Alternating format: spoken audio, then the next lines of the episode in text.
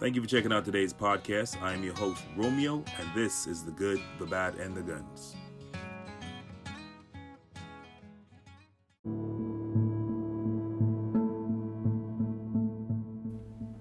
How many of us can say that we have proper examples of what a relationship should be or how a happy, healthy, function, functioning relationship should look like? I want you to think about that for a second and really be honest with yourselves as to while you were growing up, how many happy, healthy, functioning adult relationships you were privy to.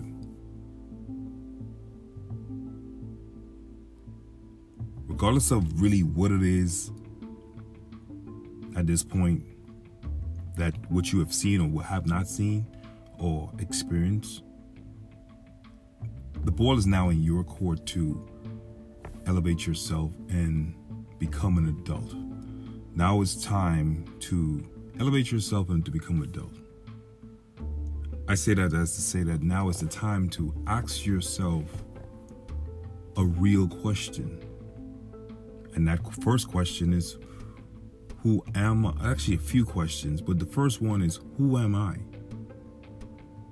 What type of relationship I want to have? And what type of man I want to become? Who am I? What type of relationship I want? And what type of man I want to become? Or woman. They can be applicable to each to each sex, male and female. As I look around and I observe the I these represent these representations of what a relationship or what relationships are. I the only thing I can say is there's no wonder why we're so confused as to how we should conduct ourselves within our own personal relationships because we have so many variations on what a relationship looks like. These perceptions that are not healthy because they are created they are created to give the impression that they're happy functional relationships and because you have never asked yourself who you are, what type of relationship you are, what type of man you want to be or woman, you fall victim to someone else's standard of operation, someone else's idea of what a healthy relationship is. We have to start asking ourselves real questions. But at the same time, once we ask these questions, we also have to have a willingness within ourselves to want to grow, to genuine, to genuinely want to be better men and women, and stop allowing the external factors that are around us to be the final sayer of who we are and what we become. I saw a quote tonight and I was really impressed by it. And it really, to the point where I'll actually recite it here. It says, New goals require new habits. So if I know who I am, I know what type of relationship I want, and I know what type of man I want to become, then my new habits would have to be in aligned with these three things.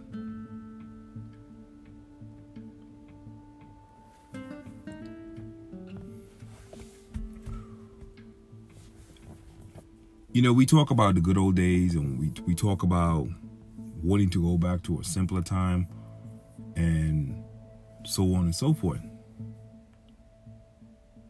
But have you ever wondered or have you ever stopped for a moment to really think about how how is it that your great granddad and great grand but your great grandparents. We're living in times of segregation, slavery, all sorts of negative things that was taking place throughout the country. But yet, men and women found time to get together, have kids, become one as a family.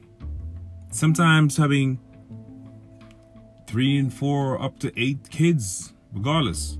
But having time to make a family.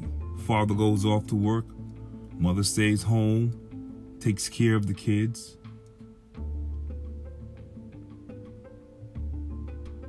She was in charge of making sure that the house was a home. And dad was responsibility was making sure that mom never felt financial insecurities. Dad did his very best to be the very best version of a man that he could be for his woman and his children, making sure that there was a roof, a healthy, loving environment where they can strive to become the next generation of men and women to go out in the world and not take any limitations regardless if they were black or white, it doesn't matter. It was the times in which, when we look back in history, that a lot of us would say, shit was rough. But these men and women, regardless of rough or not, they managed to stay together as a family. They managed to build together as a family. Even during the times of segregation, they were families. But now, as we fa- uh, fast forward to where we at today, we are in the most comfortablest time in the known history of our existence. Many of the things in which our forefathers had to fight for, that's status non grata. It's not even it's not even something that we think about. It's not even something that occurs. I mean, every now and again, you know, there's this one-off instance incident where somebody is trying to reenact, you know, some bygone glory glory days. But for the most part, we are capable of doing and being whomever we want within the society. But the one thing I would say that we seem to cannot get a grip on, and that is being a nuclear family.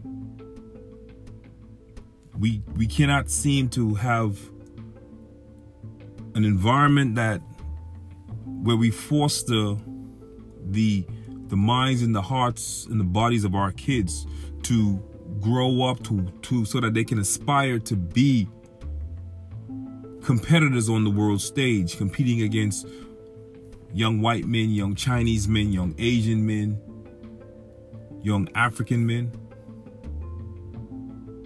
We seem to right now only be capable of producing a lot of attention from the misfits among us, and who in turn gets classified as the rep- as the representatives of us as black folks.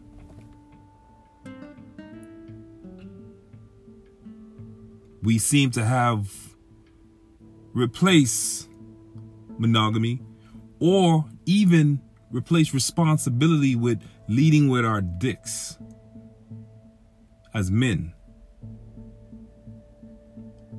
Because we're so much underachieving in terms of our personal lives and lacking personal accountabilities that the only thing that we have is to fall on a stereotype. And so that means in order to feel fulfilled, you go to the lowest common denominator, your reptilian brain, and you want to fuck every woman in sight indiscriminately. And but that same mind state also foster a bunch of kids who you have no intentions on fathering, I mean, taking care of, really. But yet you're the man. And we as men praise you for that behavior because, you know, it's something in us as men. We like to know that we're able to conquer. But me personally, I think that paradigm shift has to take place now, and we have to be more responsible in the way we brandish our dicks. Because not every woman is a mother, just like not every man is a father. We have the we have one of the most disagreeablest person I mean mates on the face of the planet. Is unfortunate. And when I'm saying these things, this does not apply to everyone. This applies to those it applies to. We have, we're in competition with our women. We're undermined by her desire to be in charge. We also are a group of males who don't want to lead as well because we're so comfortable and lackadaisy because we don't want to be responsible for the outcome. And maybe that is as a result, a direct result of not ever being, not being privy to seeing a healthy functioning relationship where father, mother, and kids, and maybe granddad and grandma, all under one roof. Or if not, but still within a community, getting together, having conversations, and expanding the minds, but also keeping it family, even if there are, if it's disagreements.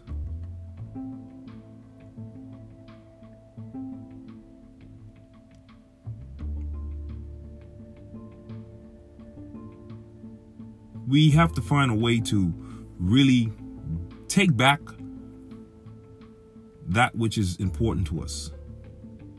And I believe the only way in which we can take back which the things that are important to us by asking first of all by asking the questions of who am I?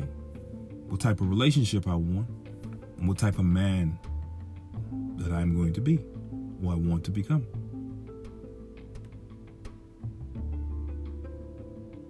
We have to ask ourselves the hard questions. And we have to also be willing to be honest with ourselves and honest with our mates. And we have to be willing to confront. I'm not saying confront in an aggressive manner, but confront on an uplifting manner of here's how we can improve. Here's the things that we're not standing for here's where where we going. Having an idea of a direction as a group.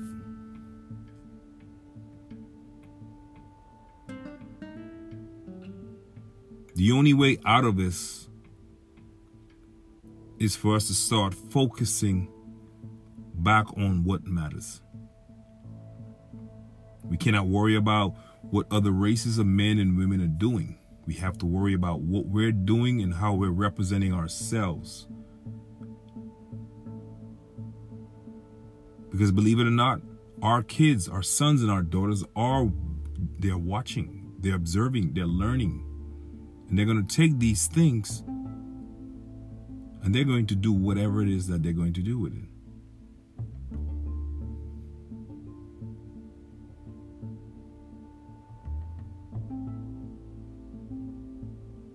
We have to get away from the many of the many worldly ideologies that are now bombarding the everyday psyche of young people and old people alike. Very destructive thinking that has done nothing but number one, leaving the inner cities or the ghettos in havoc, tearing apart stable homes,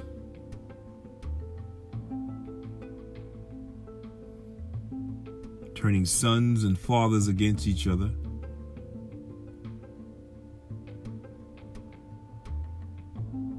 The only way we can genuinely make a difference is for us to consciously apply to make a difference with ourselves.